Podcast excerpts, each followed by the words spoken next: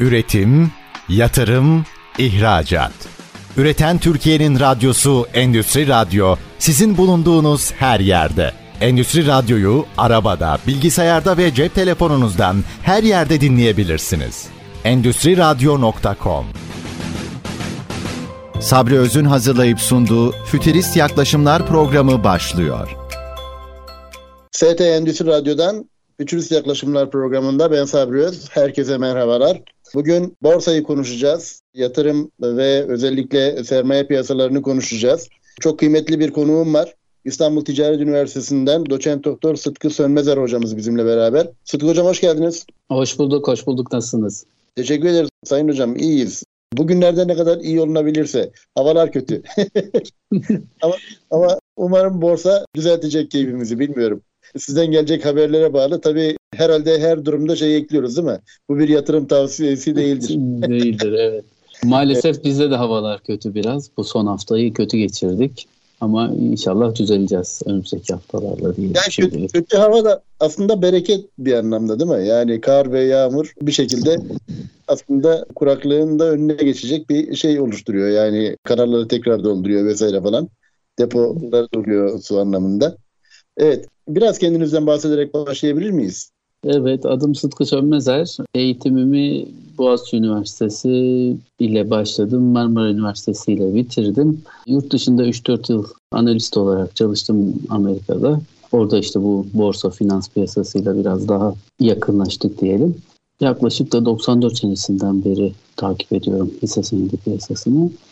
Doğuş Üniversitesi, Beykent Üniversitesi, Bahçeşehir Üniversitesi, şimdi Ticaret Üniversitesi'nde görevler aldım çeşitli bölümlerde ama finans ve bankacılık bölümündeyim. Temel alan hep finans ve bankacılık, değil mi? Yani finansa ilgim son, son dönemlerde arttı diyelim. Yani doçentlik falan, yüksek lisans, doktora. O üzerine yani borsa, evet. Sermaye piyasaları üzerine çalıştım ağırlıklı. Teşekkürler hocam. Hocam şöyle başlayalım mı? Türkiye ile ilgili borsa nereye gidiyor ve nereden geldi? Belki de öyle de başlamak lazım. Ne diyorsunuz? Öncelikle sizin açılışta bahsettiğiniz gibi uzun süre güneşli günler geçirdik. Bilhassa yaz aylarından itibaren çok ciddi bir yükseliş yaşadı borsamız. Son yıllarda benzerine rastlamadığımız şekilde. T L bazlı da çok yükseldik ama dolar bazlı yüzde yüzü geçti iki bin yirmi iki yılındaki getiri. Ve tüm dünyada ayrışarak bunu yaptı. Yani tüm dünya yükselirken değil, kendi özelinde bir yükselişe geçti. Bunun çeşitli nedenleri var. Bir, alternatif yatırım aracı kalmadı. İşte faiz, dolar da yerinde saydı diyelim. Yatırımcıyı bu tarafa yönelttiğini gördük. Evvelki yılların aksine, kabaca şöyle bir örnek vereyim. Bir on yıl, yirmi yıl, otuz yıl geriye gittiğiniz zaman bizim yatırımcı sayımız bir milyon civarında dolaşıyordu. Evveli anlatıyorum. Ve bunların evet. içinde uyuyan hesaplar vardı. Bu yavaş yavaş bir buçuk milyon, iki milyon seviyesine geldi. Ama son dönemde hızlıca üç milyonu aşıp dört milyona geldik. Ve yeni yatırımcı ilk defa Türkiye'de borsayla tanıştı. Yani gerçek halka arzlar oldu. Yani halk dedi, yani tabii dört milyon koca Türkiye'yi yansıtmaz. Hatta hala gidecek çok yer var ama bu muazzam bir artış oldu. Yani yüzde yüzün üstünde evet. katılım oldu ve bunlar ekseriyetle küçük yatırımcılar diye kastettiğimiz, yani çok büyük miktarlar getirmeyen kişiler oldu. Bu çok sağlıklı bir şey borsa açısından. Bence de bir kazanım. Çünkü bizi alternatif araçlardan kurtaracak bir şey borsa. Yani faiz, dolar, altın, bunlara bir şekilde kısılıp kalmıştı Türk yatırımcısı. Şimdi farklı bir profilimiz var. dört milyonluk bir yatırımcı tabanımız var. Bununla bu muazzam yükselişi yaşadık. Tabii ki şimdi son dönemlerde, son birkaç haftadır da bir düşüş yaşıyoruz. Bazı senetlerde yüzde yirmi otuz seviyesine geldi. Genelde de bir yüzde onluk bir düşüşümüz var. Kabaca söylüyorum. Çok özür dilerim, böldüm ama bu düşüş dönemine gelmeden, yani yağmurlu, dolulu günlere geçmeden, güneşli günlerde, yani ayı piyasası mı diyoruz biz buna? Yani yükselişin olduğu dönemler. Yoksa boğa mıyız? Yükseliş boğa, düşüş e, ayı piyasası. Boğa. Boğalı günlerde insanlar yatırıma alternatif bulamadıkları için mi borsaya yöneldiler? Yoksa başka bir amaç mı vardı altında? Başka bir beklentim var. Ne dersiniz? Yani tabii bu çok kolay bir soru değil ama Çünkü dört evet. milyon insandan bahsediyoruz. Ama bizim yatırımcımız çok tecrübeli.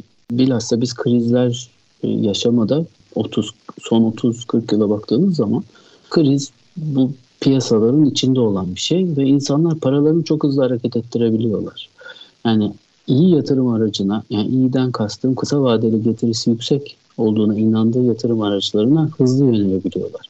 Borsadan evvel kripto paralara e, yönelim oldu. Türkiye'de sekiz milyon civarında yatırımcı bu yani ne olduğu tam bilinmeyen bir mecraya parasını tam oraya, gel- tam oraya gelecektim ben de. Yani sekiz milyon civarında bir yatırımcının olduğu ifade edildi. Yatırımcı demeyelim de beklenti sahibi. Artık bunu isteyen oyuncu desin, isteyen yatırımcı desin. Evet. Ama evet. sizin de ifade ettiğiniz gibi ne olduğu belli olmayan, ne idüğü belirsiz, hani daha böyle alaylı ve Anadolu tabiriyle bir alana insanlar hücum ettiler. Tabii oradan da ciddi anlamda bir çöküş yiyince bu yüzden mi acaba bizim borsaya biraz daha talep arttı diye düşünmedim değil. Yani şimdi şöyle, burada yirmi binin üstünde kripto para var halihazırda. Bu projelerin ne olduğunu bilmeden yatırım yapılıyor.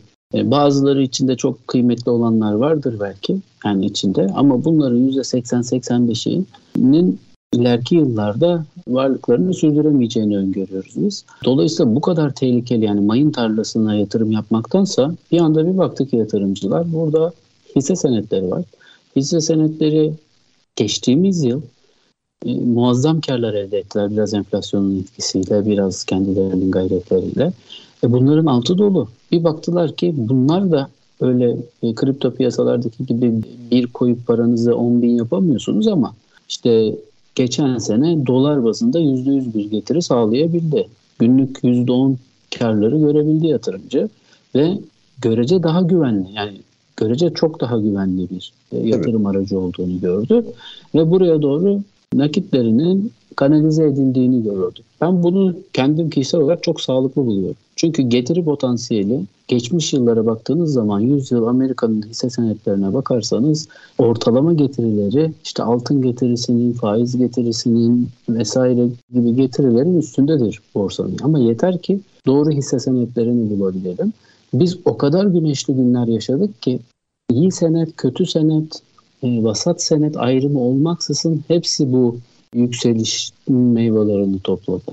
Her yatırımcı, iyi yatırımcı, kötü yatırımcı fark etmedi. Hepsi kazandı. Ben bunun iki bin yirmi üçte devam etmeyeceğini düşünüyorum. iki bin yirmi ikide selektif olan, seçici olan, düzgün, sağlıklı büyüyen hisse senetlerine yatırım yapan ve uygun, ucuz fiyatlı olanlarına yatırım yapanların artık meyve toplayabileceği bir döneme geldiğimizi düşünüyorum. Yani şimdi biraz daha yağmurlu günlerdeyiz. Dolayısıyla daha adımlar özellikle hesaplayarak atılmalı. Ee, ve öyle tahmin ediyorum çok daha bilinçli bir şekilde yürünmesi gerektiğini ifade ediyorsunuz galiba. Buradan bu sonuç çıkıyor, doğru mudur? Evet, kısmen doğru. Bir de şöyle, ben yağmurlu günlerin de çok uzun süreceğini düşünmüyorum. Çünkü hani ekonomi iyidir, kötüdür o başka bir konu. Borsada enflasyon borsaya yarar. T L bazlı olduğu için enflasyonun yüksek evet. olması fiyatların da ucuz kalması demektir. Genelde yukarı trendi destekler enflasyon. Şimdi enflasyonun yüksek bir şey olması güzel bir şey değildir, kötü bir şeydir. Ama bizim piyasamızda yukarı yönlü bir destek sağlar yatırımcıya. Yani aşağı doğru çok fazla salınamaz. Enflasyonun bitmesi lazım. Enflasyonun da sıfır olmayacağına göre bu yağmurlu günlerin bir kar realizasyonu, biraz risk, belirsizliklerden kaçmak isteyen, bir de çok ciddi karlarını sağlamış grupların belki nakde dönme istemeleriyle açıklayabiliriz. Ama belirsizlik geçecektir. iki bin yirmi üç yani daha başındayız. Ben tekrardan geçen seneki gibi, iki bin yirmi iki gibi olmasa da e, yukarı yönlü bir hareket bekliyorum. Hocam bir şey merak ettim. Yabancı yatırımcılar ve yerli yatırımcılar görebiliyorsunuz ayrı ayrı bildiğim kadarıyla. Hangisinde daha büyük şey var? Satış diyelim artık. Şu an bu süreçte yaşanan düşüşle ilgili hangisi daha fazla tereddüt etmiş? Hangisi daha fazla işte seçim ya da işte kar realizasyonu konusunda şey yapmış, satış gerçekleştirmiş? Ne dersin? Bu arada hocam yıllara sadece baktığımız zaman yirmi yıl evvel, on yıl evvel bu yabancılar bizde yüzde altmış beş civarında paya sahipti. Yani yüz hisse senedinin kabaca söylüyorum altmış beşi yabancıdaydı, otuz beşi Türklerdeydi. Şimdi bu son iki üç yıldır, dört yıldır Yabancıların payı otuza düştü ve bunlar bir şekilde evet. yatırım yapmaktan imtina ettiler. Tahvil piyasasında yüzde beşin altına düştüler ama o faizlerle alakalı. Şimdi bunların girmemesi ve bu çıkışı ıskalamaları, çünkü yüzde yüz oranında dolar bazında karı getiriyor BIST yüz evet. endeksi ve siz bunu ıskalıyorsunuz bir şekilde. Bunun sebeplerini tahlil etmek yani başka bir gün konuşuyoruz. Hocam isabet olmuş aslında yani. evet evet yani tüm sonuçta bizim bize, bize evet. kalmış daha iyi. Ye, evet yani yerli yatır yerli yatırımcının kas gücüyle yükseldi piyasa. Yani yabancının alımlarına bakın öyle çok bir şey ifade etmiyor. Bunu zaten yüzdelerden de görüyoruz. Şimdi ama bence eğer sağlıklı bir tekrardan ekonomik şeye oturduğunda bir rol almak isteyebilirler. Onların gelmesi demek, onları piyasaya çekebilmek demek, yeni kas gücü demek, yeni para girişi demek. Çünkü bizim piyasamızda maalesef şu son dönemde de görüyoruz, paranın çok önemi var. Yeni gelen iki milyon yatırımcı piyasaya para soktu ve o parayla yükseldik son dönemde. E şimdi bitti, durdu. Şimdi belki yabancı yatırımcı çekilebilir. Belki yeni ilave dört milyon yatırımcımız değil de altı milyon, sekiz milyon oralara gelebiliriz. Onların birikimleriyle borsa yine hareket edebilir. Ama bir de tabii en önemlisi hani bu para gücü, kas gücü dediğimiz şeyden ziyade şirketlerimizin performansları belirleyici olacaktır. Ee, Borsa İstanbul'un getirilerinde ve cazibesinde. Tabii bu düşüş de aslında bir anlamda yabancı yatırımcıyı bir anlamda çeken bir yani cazibe merkezi oluşturacak bir şey de getirebilir değil mi? Yani fiyatlar düşüyorsa düşerken almayı herhalde yeğleyeceklerdir. Dolayısıyla yabancı yatırımcı bir anlamda biraz daha oranını artırabilir herhalde. yüzde otuzdan yüzde kırk tarafından getirebilir. Ne dersiniz? Evet yani eğer piyasanın daha ileri gideceğine inanırlarsa bence fiyat gözetmeksizin de girerler. Çünkü dolar bazındaki artışımız çok yüksek. Geç kaldılar. Ama onun yani yabancı yatırımcı dediğimizde böyle tekli bir yapı değil. Farklı fonlar var. Onlara yukarı potansiyeli anlatabildiğimiz zaman, izah edebildiğimiz zaman altını doldurarak iyi hisse senetlerine ben geleceklerini düşünüyorum. Burada şirketlerimize görev düşüyor. Yani hakikaten kendi işlerini iyi yapmaları durumunda yerli yabancı aslında fark etmez yatırımcı gelecektir, fon sağlayacaktır. Çünkü alternatiflerimiz hakikaten çok zayıf. Yani bugün tahvil piyasası bence hiç cazip değil. Altın işte on yıl evvel bin yedi yüz elli dolar onsu, şimdi o civarlarda pek bir getiri sağlamıyor dolar bazında. Ama bakın borsa bir yılda yüzde yüz, dolar bazında yüzde yüz getirdi. Yani altın yatırımcısının işte belki yirmi otuz yılda yapacağı getiriyi bir yılda yapabiliyor bu piyasa. Ama tabii riskli bir piyasa. Altın gibi, işte tahvil gibi, döviz gibi güven yani aşağı riski daha az olan bir yatırım değil. İşte bu son iki haftada yatıranlarsa çok pişman. Yani burada biraz daha dikkatli olmak lazım. Oynamamak lazım aslında herhalde değil mi? Yani borsada yatırım yapmak lazım. ya, aynen, aynen. Bu oynamak ke- kelimesini bence lügatımızdan, finansal lügattan çıkarmak lazım. Çünkü oyun oynanan mecralara kasino diyorlar. Bizim burası bir piyasa. Burada e, finansal okuryazarlığı arttırma gayretleri var. Hem devletin hem finansal kurumların ki iyi ile kötüyü ayırt edebilsin. Biz pazardan elma alırken elmanın çürükse almamaya çalışıyoruz. Çünkü ama o çürüğü biz gözümüzle görebiliyoruz. Finansal ürünlerde bu çürüğü görmek çok kolay değil. Çünkü satıcı çok iyi gizleyebiliyor, makyaj yapabiliyor bilançosunda. Bunları okuyup anlayabilmek lazım, ayırt edebilmek lazım. Tabii oraya da alacağımız daha yol var. Hocam geçenlerde Turgut Gökçek adlı bir öğrencimizin yüksek lisans tezi vardı. Yüksek lisans tezinde Twitter üzerinde yapılan bir araştırma idi tezi, yüksek lisans tezi. Sanayi Politikaları ve Teknoloji Yönetiminde yönetiminden mezun oldu arkadaşımız ve en büyük zaafımızın yatırımlar noktasında olduğunu ortaya koymuştu tezi. İlginç bir tezdi. Hocam kısa bir ara vereceğiz şimdi. Daha sonra tekrar birlikte olalım. S T Endüstri Radyo'da Fütürist Yaklaşımlar'da Sıtkı Sönmezer hocamızla birlikteyiz. Kısa bir aradan sonra devam edeceğiz. Bizden ayrılmayın. Üretim, yatırım, ihracat. Üreten Türkiye'nin radyosu Endüstri Radyo sizin bulunduğunuz her yerde. Endüstri Radyo'yu arabada, bilgisayarda ve cep telefonunuzdan her yerde dinleyebilirsiniz. endüstri radyo nokta com. S T Endüstri Radyo'da Fütürist Yaklaşımlar'da Sıtkı Sönmezer hocamızla birlikteyiz. Doçent Doktor Sıtkı Sönmezer, İstanbul Ticaret Üniversitesi'nde finans bölümü hocamız. Sıtkı hocam, birinci bölümde borsayı biraz değerlendirdik. Yağışlı günleri, güneşli günleri konuştuk. Tabii borsanın özellikle Türkiye tarafından bakıldığında güven ve derinliği dediğimiz hadise çok çok önemli. Yani özellikle hem yabancı yatırımcılar açısından hem de Türkiye'deki yatırımcılar açısından önemli. İşte manipülasyonun efendim bir takım dalgalanmaların falan daha böyle stabil olabilmesini sağlayacak, insanların güvenli yatırım aracı olarak bakabilecekleri bir nokta oluşması açısından özellikle borsadaki sermaye piyasasındaki halka açılmış olan firmaların sayısı çok önemli gibi gözüküyor. Yanlış hatırlamıyorsam Nasdaq'ta sadece teknoloji firmaları on binin üzerinde galiba işlem görüyor. Bizde bu rakam çok çok düşük. Bütün Borsa İstanbul'a baktığımızda, yani Türkiye geneline baktığımızda. Halka arzlarla ilgili neler söylemek istersiniz? Çok köklü firmalarımız var çünkü. Halka açılmaya aslında namzet olabilecek ama bir türlü kendilerini de e, halka arz edemiyorlar veya yöntemlerini bilmiyorlar belki. Danışmanlık konusunda vesaire falan belki eksiklerimiz var. Akademik taraftaki de eksiklerimiz belki söz konusu, bilmiyorum. Neler söylemek istersiniz? Halka arz nasıl yapılır? Ne olmalıdır? Ve nasıl gidiyor? Borsayı nasıl etkiliyor? Neler söylemek istersiniz? Buyurun. Öncelikle çok yerinde güzel sorular sordun Sabri Hocam. Halka arzlar bizim için çok önemli. Çünkü derinliği de etkiliyor. Halka arzlara şu an yönelen para miktarı borsadaki diğer hisse senetlerinin derinliğini etkiliyor. Çünkü başvuruların, diyelim ki yüz bin liranız var.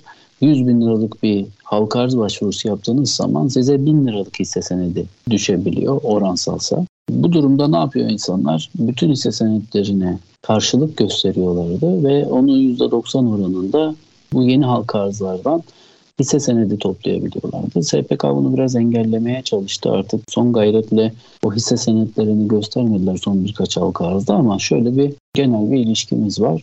Halka arzlar borsadaki likiditeyi azaltır hale geldi. Halka arz konusu çok hassas bir konu. Yani sayılarını arttırmamız lazım. Ama sayılarımızı arttırırken hali hazırdaki piyasamıza olan etkisine de iyi bakmamız lazım. Yani likidite etkisine iyi bakmak lazım. Çok hassas bir konu.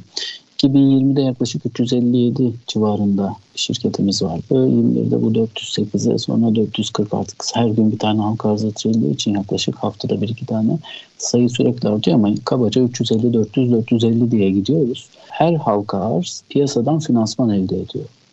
Şimdi bu halka arzların en önemli özelliği ise son birkaç aydır ortalama dokuz ila on bir tavan yapıyorlar. Bütün bizim borsamızda bir seansta, bir günde yüzde on prim yapılabiliyor. Dolayısıyla kabaca iki ila üç katına, hatta bazılarında beş katına kadar, belki daha fazla bu halka arzlarda bir getiri söz konusu. Bu getiri o kadar cazip hale geldi ki son dönemde son halka arzlara artan talep borsamızı etkilemiş olabilir. Bunun daha henüz analizleri yapılamadı. Çünkü son dönemin verileri oluşuyor ama benim görüşüm şu: halka arzdan pay alabilmek için hisse senedini satan olabiliyor. Nasıl ki dövizini getirip halka arzdan yararlanabiliyor, bunun gibi. Yani içeriden de bir çevrim söz konusu. Kendi hisse senetlerini satıp yeni açılan, yeni halka arz edilenlerden de alım söz konusu. sekiz dokuz tane tavan görmesi demek çok acayip bir şey. Çünkü yanlış hatırlamıyorsam iki bin bir yılında falan böyle çok enteresan şeyler vardı, bu krize girmeden hemen önceki. Özellikle bin dokuz yüz doksan dokuz Helsinki Zirvesi vardı değil mi? Helsinki Zirvesi'nden sonra ciddi bir tavan yapmıştı borsa. O zaman I M K B diye geçiyordu tabii. Ve o dönemlerden hatırlıyorum ben, yani en fazla altı şeyi gördüm ama sekiz dokuz yüksek bir şey. Yüksek bir peş peşe. Yüksek evet. Tavan. dokuz minimumu, on bir, yani dokuz minimum, en az dokuz on bir arasında görüyorlar. Yani ikiye kesin katlıyor. Şimdi ikiye katladığınız zaman da programın ilk kısmında konuşmuştuk. Bizim yatırımcımız çok hızlı gözlüyor getiriyi. Yani getiriye olan ilgimiz, riske olan ilgimizden daha fazla benim görüşüm. Burada getiriyi gördüğü anda artık bir iş olmaya başladı bu halka arz takibi. Çünkü ciddi getiri sağlıyorlar. Yani bir haftayı on gün içinde yatırdığı miktarı ikiye katlamış oluyor. Şimdi bunu borsa da sunamıyor size. Şimdi dolayısıyla burada kontroller mühim. Burada düzenleyici kuruluşa, S P K'mıza görev düşüyor. O da şöyle önlemler alıyor. İşte bizim mesela halka arzda belli kriterleri sağlamamız lazım ki bir şirkete halka arz edilebilelim. Nedir mesela bu? İki yıl üst üste kar göstermesi lazım. Bunu hallediyorlar. Ama e, Ciro'nun işte yüz yetmiş milyondu Ciro, pardon yüz seksen milyondu Ciro, üç yüz milyondu toplam varlık büyüklüğü. Bunu mesela yüzde elli oranındaki iki bin yirmi ikide arttırdık. İşte iki yüz yetmiş Ciro, dört yüz elli toplam aset, e, toplam varlık tutarının olmasını istedik. Ki orta, yani çok küçük şirket girerse borsaya bu çok tehlikeli. Neden? Riski çok, belki yatırımcıyı üzer. Birçok öyle açılmaması gereken firma da açıldı. Koddan çıkarıldı, battılar, gittiler. Batıp gitmeleri ne oluyor? Yatırımcıyı küstürüyor. Biz dört milyon yatırımcıya ulaştık. Bunların iki milyon, iki buçuk milyonu yeni. Bu insanları küstürmememiz lazım. Nasıl küstürürüz? Halka arzda çok kötü bir halka arz yaparız. Kötü bir şirketi, açılmaması gereken bir şirketi halka arz ederiz. Yatırımcı buna parasını yatırır ve bütün parasını kaybeder iflas ettiğinde. S P K'nın tahmin ediyorum korktuğu şeylerden biri budur. Oradaki insanlar da buna düşünüyorum. Şimdi ama benzer şekilde çok iyi firmalarımız var. Halka açılmamış. Yani I S O beş yüzde yüzde yirmisi açılmamıştır halka. Çok büyük firmalarımız var. Bunları niye halka arz etmiyoruz? Önemli bir soru. Türkiye'nin önümüzdeki on yılının sorusu bu.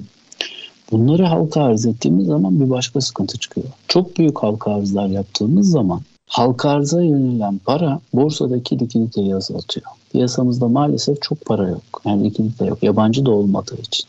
Böyle bir açmaz var şu an. Ama ben bu açmazın aşılacağını düşünüyorum. Çünkü halk ikna olmak üzere. Çünkü nereden görüyorum bunu? İşte iki milyondan dört milyona yatırımcı sayısı çıktı. Hem de tam da daha bilinçli diyemediğimiz bir kitle bu yeni gelen iki milyon. Yani duyarak, kulaktan dolma, Telegram'dan veya çeşitli sosyal medyadan kulaktan kulağa duyarak gelen bir kitle. Biz bunlara büyük firmalarımızı açabilirsek, yani iyi bir alternatif sunabilirsek, ben borsanın çok daha güçlenebileceğini düşünüyorum. En azından böyle bir potansiyel var. Ama burada tabii S P K'ya önemli görev düşüyor. Burada zamanlamasını da iyi ayarlaması lazım. Halka arzların zamanlamaları değil halka mi? Halka arzın zamanlaması evet, çok mühim. Bunu evet, ayarlaması evet. lazım. Miktarını ayarlaması lazım. Bunları ayarlarken de borsadaki likiditeyi gözetmesi lazım. Öyle bir diyelim ki iki bin yirmi altı iki bin yirmi beş senesinde bir anda yabancı akını geldi. Yabancı alımları likidite problemini çözdü. Belki o dönemlere denk getirmek lazım. Çünkü hakikaten bizim dört yüz, dört yüz kırk, dört yüz elli gibi rakamlar şirket sayısı açısından Türkiye için az. Bunların evet. içinde olmaması gereken şirketleri de düştüğünüz zaman neti az aslında. Bizim çok iyi şirketlerimiz var borsaya açık olmayan. Çok büyük şirketlerimiz var. Yani I S O yirminin içinde açılmayan bir dolu şirket var. Bunları Peki halka onlar, arz... Onlar neden açılmıyorlar? Yani neden halka arz arasında normal hani düz bir mantıkla bakıldığında bir şirketin halka arz ediliyor olması, belli bir oranda sermaye piyasasında kote oluyor olması aslında bir anlamda yatırımlarını artırıyor anlamına gelir. Yani bir likidite oluşacaktır. Firma açısından söylüyorum. Bir likidite oluşacaktır. Yeni yatırımlar oluşacaktır. Bir yöntem sorunu mu var ya da bir şey mi var? Başka bir engel mi var? Ne dersiniz? Büyük firmalar için söylüyorum. Büyük firmaların orta ölçekli ve küçük ölçekli firmalara göre bir avantajı var. Onların finansman ihtiyacı göreceğiz. Onlar zaten iyi para kazanıyorlar. Ucuz finansman ihtiyacı küçük şirket için daha anlamlı. Ama onlara şu anlatılmalı. Yani bu coverage diyorlar. Bu yani bir şirketinizin dış bir finans kurumu tarafından değerlendiğini düşünün. Sizin şirketiniz hakkında rapor yazılıyor, inceleniyor. Size bir otokontrol, bir iç denetimin yanında bir dış denetim fırsatı sağlıyor. İşte bağımsız denetimden geçiyor borsada ikinci ve dördüncü çeyrek bilançoları, finansalları. Bu tabii bir masraf ama aslında büyük firmalar için, bilhassa I S O'ya en büyük elli firmamız için çok anlamlı, yani ihmal edilebilir bir düzeyde masraflar. Getirileri çok fazla. Ama tabii nereden kaybedecekler? Bu sefer şeffaflık ortaya bir problem olarak çıkabiliyor bazen. Ama aslında kurumsallaşma adına onlar için de çok faydalı. Ben evet. şahsen birkaç firmayla yani işim gereği görüşüyorum bazen. Biraz yavaş yavaş bir farkındalık arttı. Ama sıkıntı bence firmayı ikna etmekten veya halka arz sürecinde değil, halka arzın tesiri ne olur? Çok büyük firmaları üst üste halka arz ederseniz halk oraya doğru yönlenir. Bu sefer benim orta ve küçük boylu şirketlerime daha az para kalır. Bu sefer piyasada onlar ciddi sarsıntı yaşayabilir. Bunlar için iyi modellemeler yapılması gerekir. Anladım hocam. Yani sektör peki burada nasıl fark etmesi gerekir veya ne dersiniz? Yani sektörlere göre bir mevsimsellik politikası gidebilir mi sermaye piyasası S P K? Ee, yani şu mevsimde açmak ya da gerçi zamanlamadan bahsettiniz ama sektör bazda değişir mi bu? Sektör bazlı etkileri şöyle Sabri Hocam. Mesela teknoloji şirketlerinin değerlemesi çok zor. Çünkü mesela bir oyun şirketi, oyun şirketinin getirilerini ve büyüme potansiyelini tespit etmekte zorlanıyoruz. Çünkü neden? Normal bir firma, normal bir ürün, normal bir satış büyümesi, işte indirgenmiş nakit akımlar vesaireyle değerleme yöntemini biliyoruz, uygulamayı biliyoruz, piyasa biliyor onlarla nasıl çalışacağını. Bilhassa teknoloji şirketlerinde büyümeyi kestirmek güçleşiyor. Çünkü dış rakipler olabiliyor, birçok farklı etmenden dolayı. Bu halka arzlar hem fırsat hem tehdit borsamız için. Fırsat işte halka açık değil ama getir ismini söyleyeyim ama şey dediğim zaman mesela bir firmamız çok büyüdü. Artık unicorn değil dekakorn oldu. Ama halka arzı yok. Yani bizde şu an halka, Türk yatırımcısı bundan pay alamıyor. Şimdi bu tip büyük yurt dışına satışını gerçekleştirmiş teknoloji firmaları halka arz edilseydi Türk yatırımcısı da bundan istifade edebilirdi. Ama bunun yanında başarısız olmuş teknolojik yatırımlar da var. İkilem burada. İyi örnekleri vermek kolay. Çünkü onlar zaten başarmış. Keşke olsaydı demesi hani sonradan analiz çok kolay bir şey. Ama önceden şu riski de görmek lazım. yüz tane firma bir iddiayla ortaya çıkıyorsa bunlarından içinden üç tanesi beş tanesi çok başarılı oluyorsa iyi bile olur. Çoğu başarısız olup maalesef yatırımcısını hüsrana da uğratabilir. Yine burada çok iyi değerleme de görev yine S P K'ya düşüyor. Yani aslında yine e, finansal okuryazarlık tarafına doğru geliyoruz. Evet. Peki hocam son bir soru olsun bu dönem bu bölüm için. Özellikle KOBİ'ler, KOBİ tarzındaki bir işletmeci açısından halka arzlar konusunda ne tavsiye edersiniz? Yani nasıl bir zamanlama, nasıl bir yöntem, nasıl bir program izlemeli? Eğer halka arz etmeyi düşünüyorsa firmasının belli bir oranını. Bir yönetici gözüyle baktığımızda yani S P K tarafından baktığımızda anladık. Yani piyasadaki likiditenin ve konjonktürün durumuna göre bir takım eylemlerde ve bir takım önlemlerde bulunması gerekiyor, alması gerekiyor. Ama işin yatırımcı ve sanayici tarafına baktığımızda sanayicinin nasıl davranması gerekir bu durumda? Evet, şimdi burada da çok güzel bir soru. Bir halka arza ön hazırlık süreci var. Bu ön hazırlık sürecinde firmalarımızı hazırlamak gerekiyor. Finansalları açısından, vizyonu açısından. Hani ben bugün halka arz karar verdim. Yarın halka, işte bir yıl sonra halka arz edileyim. Güzel bir yöntem olmayabilir. Dediğim gibi kriterler var. Bu kriterleri karşılamamız gerekiyor. Toplam varlık ve ciro cinsinden, kar cinsinden ama karşıladık. Hadi artık halka arza yürüyelim de güzel bir yöntem olmayabilir. Firmamızı nasıl en iyi haline getirebiliriz? Yani cirolarımızı hangi hareketlerimiz arttırır gibi bir ön çalışmanın yapılması lazım. Çünkü değerleme halka arzda çok önemli bir şey. Şirketimize kaç liradan halka arz edeceğiz? Toplam halka arz büyüklüğü ne kadar olacak? Benim değerlemem de tahmini veya yani sizce şirketimiz ne kadar ederli olmuyor. İşte bir nakit akımları indirgeyerek bulduğumuz yöntem var. Farklı yöntemler var. Bu yöntemlere önce vakıf olun. Şirketimizin varsa performansı, bu değerleme performansını arttıracak unsurları bunları iyi değerlendirmesi lazım.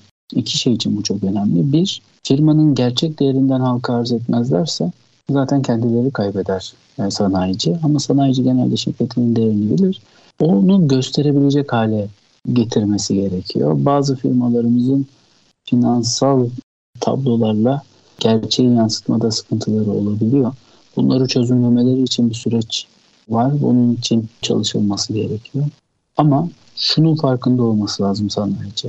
Çok yüksek orandan kredi kullandığı vakit, bugün dolar bazlı krediler çok yüksek, yüzde on krediyi kullandığınız zaman bunun sürdürülebilir bir hali yok. Bunu görülmesi lazım. Bizim borsamızdan sağlanacak kaynak çok daha ehven ve ikinci halka arzda belki tekrardan birkaç yıl sonra finansman sağlamanız mümkün.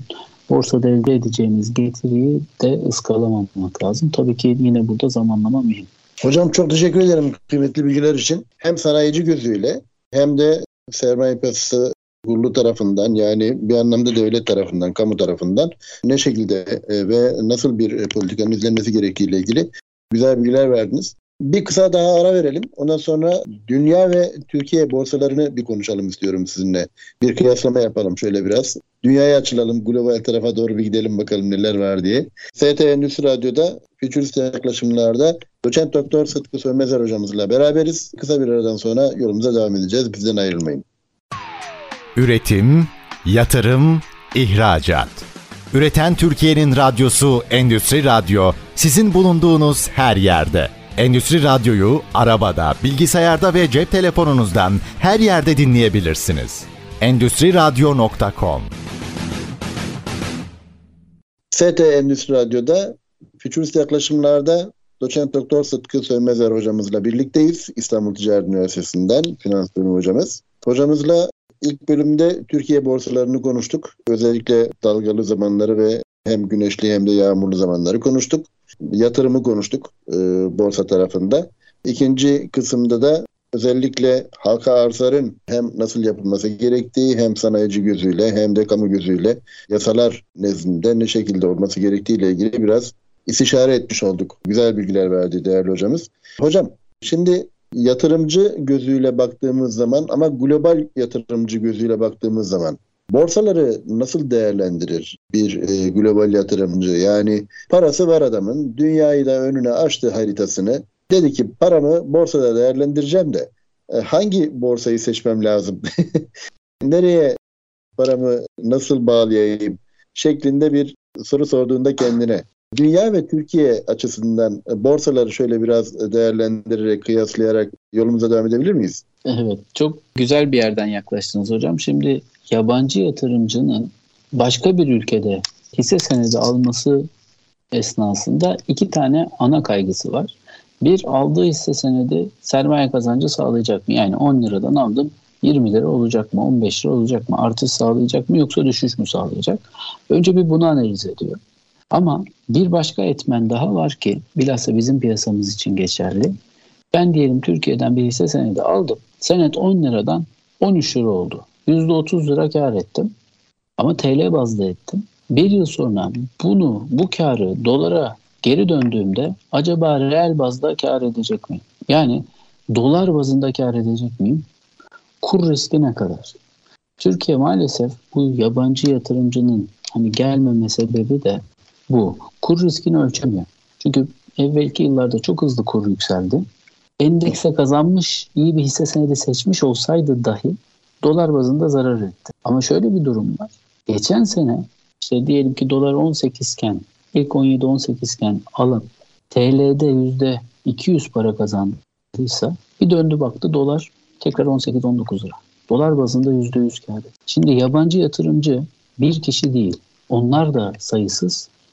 Değişik milletlerden, değişik kurumlardan. Bir sene bir piyasada çok zarar etmiş. Piyasa deyimiyle bir sopa yemiş diyoruz. Ee, yabancının yediği sopayı öbür yabancı görüp şu an girmenin vakti diyebilir idi. Geçen sene alım yapanlar, yani Temmuz'da alım yapan yabancı çok mutlu oldu. Hiç kendi piyasasında kazanamayacağı, birazdan konuşuyoruz, Dow Jones S and P beş yüzde kazanamayacağı miktarı kazandı. Yine iş dönüp dolaşıp zamanlamaya ve doğru senedi seçmeye geliyor. Çünkü bizim öyle hisse senetlerimiz oldu ki, büyük hisse senetlerimiz I M K B otuzda yüzde beş yüz altı yüz on on ikiye katlamış hisse senetlerimiz var ve bunlar büyük, yani riski az hisse senetleriydi. E, dolar da sabit, görece sabit kalınca çok ciddi karlar yazdılar. Ama tersi şimdi iki bin yirmi üçte dolar ne olacak sorusu yabancı yatırımcının ana sorusu kafasındaki, ki Türkiye'ye yatırım yaparken bunu gözetmek mecburiyetinde. Hocam ne olacak? Evet, bu çok önemli bir soru. Çünkü yani döviz biz... zorlanan sorulardan bir tanesidir değil mi bu? Yani her çok, dönemde. Evet, çok sık rastlıyoruz. Çünkü çok basit bir sebebi var. İşte bu referans noktası oluyor. Şimdi Türkiye referans noktalarını belirlemek zorunda. Borsa şuna bakar. Dolar bugün diyelim ki on dokuz lira olsun. on dokuz liradan ben bugün dövizimi bozdum. Singapurlu bir yabancı yatırımcı on dokuz liralık da bir hisse senedi aldı. Senet yirmi dört lira kapattı bir sene sonra. Şimdi bo- dolar kaç kapatacak? Dolar yirmi dördün altında kapatırsa ben yirmi dört reel para kazanacağım Türk piyasasında. Ama evet. yirmi dördün üstüne çıkarsa yani borsada para kazanmam bir şey ifade etmiyor. Çünkü kendi para birimime döndüğüm zaman zarar edeceğim. Bizim bu son dönemde biraz iki ülkenin yüksek, Arjantin ve Türkiye'nin büyük ülkelerden bu enflasyonun zararlarından biri bu. Yabancı yatırımcıyı itiyor. Çünkü nasıl bizde finansal okuryazarlık hani gelişmesi lazım diyoruz. E dünyada da binlerce yatırımcı var. On binlerce, yüz binlerce yatırımcı var. Bunlarda da finansal okuryazarlık kısıtlı olabiliyor. Yani öngörmesini biz yapamıyoruz ülkenin içinde. Biz ülkenin içinde yaşayan biri olarak dolar iki bin yirmi sonu ne olur? Bunu ancak tahminleriz. E yabancı yatırımcı bunu bilemez. Dolayısıyla düzenli bir, mesela şu doların on dokuzda kalması çok mühim. on sekizde kalması çok mühim.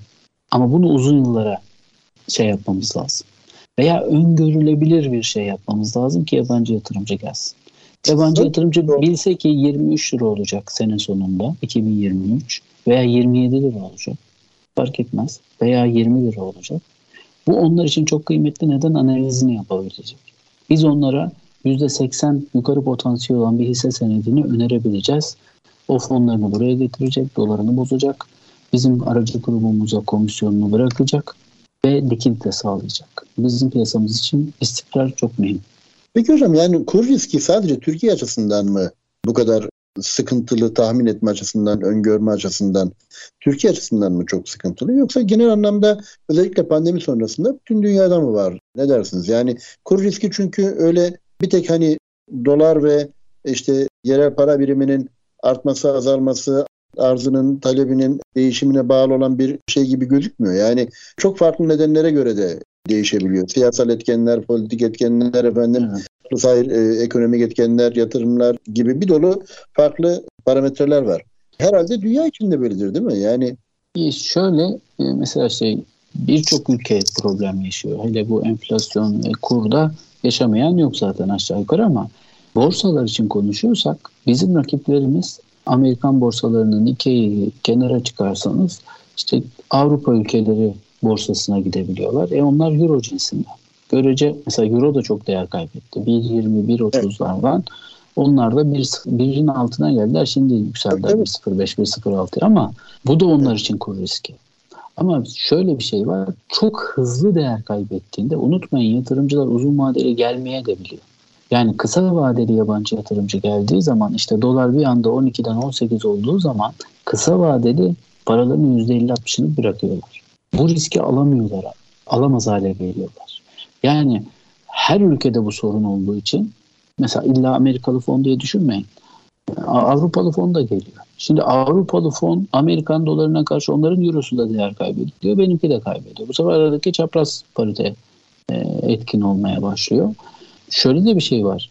Çok ucuzladığımız için dolar bazında, şu an değil ama Temmuz ayında o kadar ucuzlamıştı ki piyasamız dolar bazında, bu sefer cazibesi artıyor.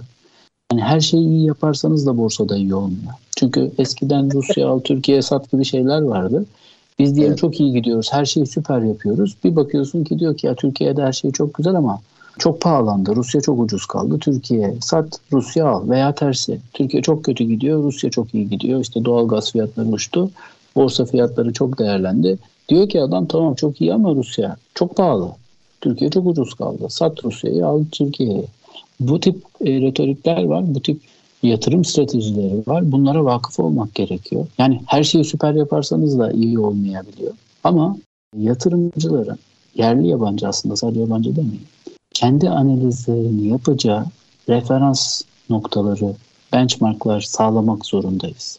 Yani biz de yatırım yaparsan dolar bazında enflasyon artı yüzde üç kazanırsın deyip sunabilmeli bizim aracı kurumlarımız, yabancılar. Onları da ikna olmalı. Bunların altını dol, dolacağını düşünüyorum. iki bin yirmi iki gibi bir senemiz olmayacaktır düşünüyorum. iki bin yirmi üçü.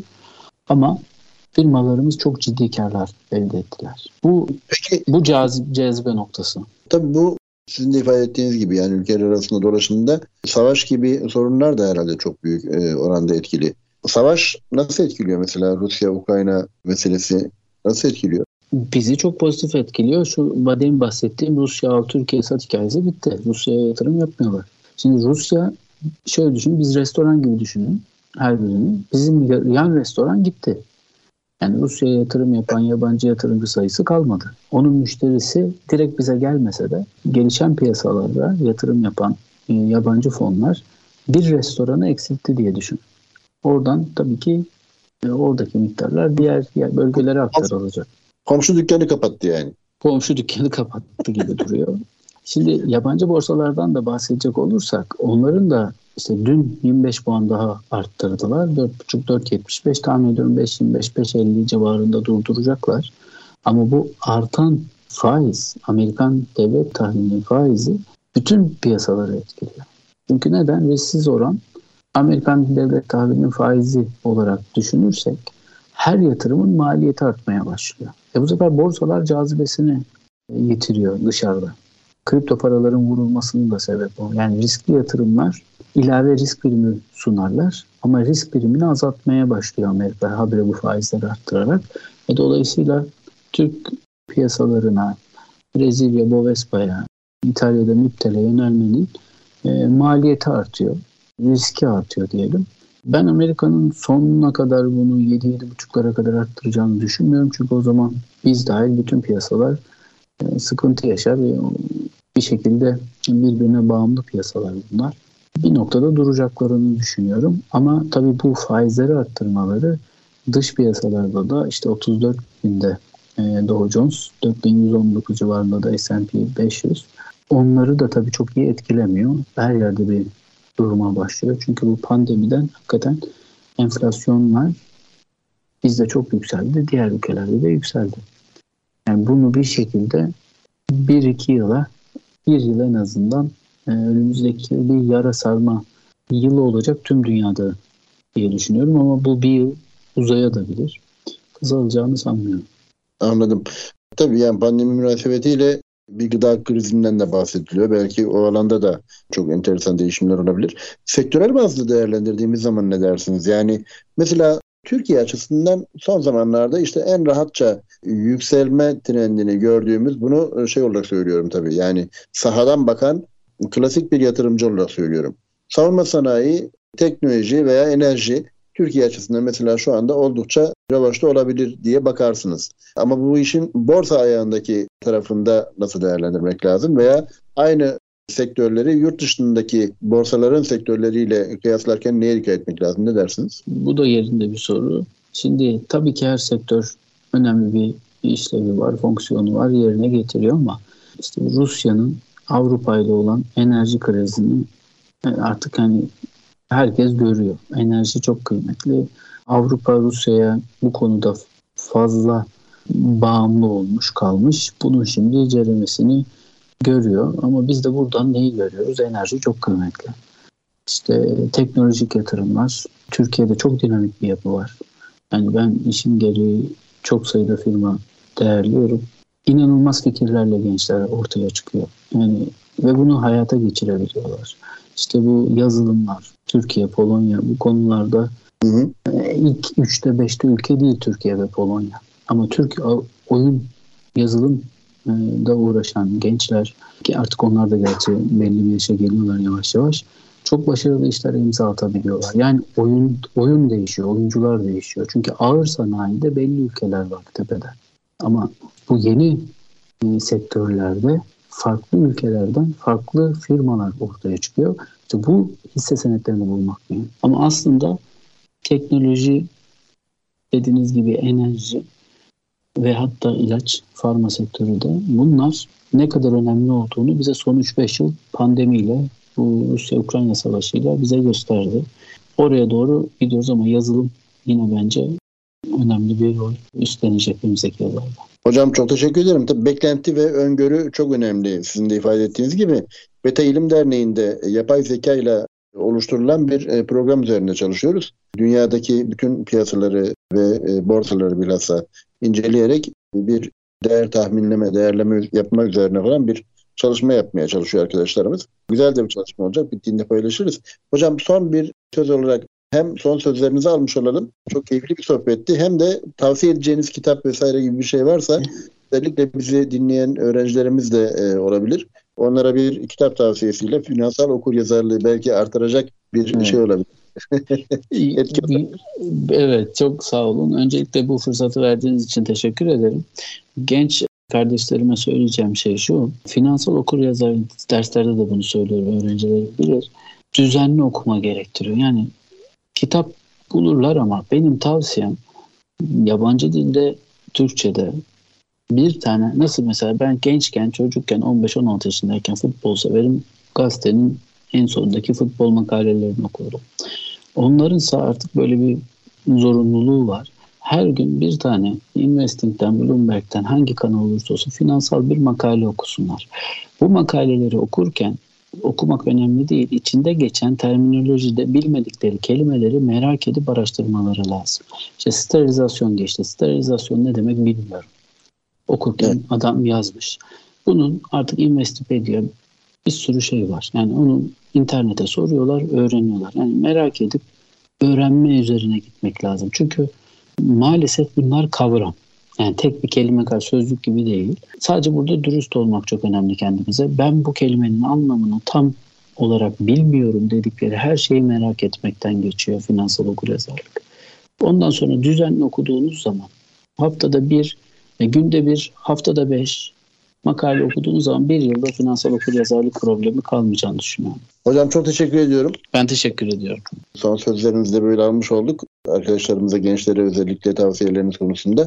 S T Endüstri Radyo'da bir programımızın daha sonuna geldik. İstanbul Ticaret Üniversitesi'nden doçent doktor Sıtkı Sönmezer hocamız bizimle birlikteydi. Çok keyifli bir söyleşi oldu. Ağzınıza, yüreğinize sağlık. Biraz da rahatsızlığınıza rağmen bize destek verdiniz, kırmadınız bizi. Çok sağ olun. Ben teşekkür ee, ederim hocam. Bir başka programımızda görüşmek üzere. İlim ve bilim üzere kalın diyerek herkese saygı ve sevgiyle selamlıyoruz.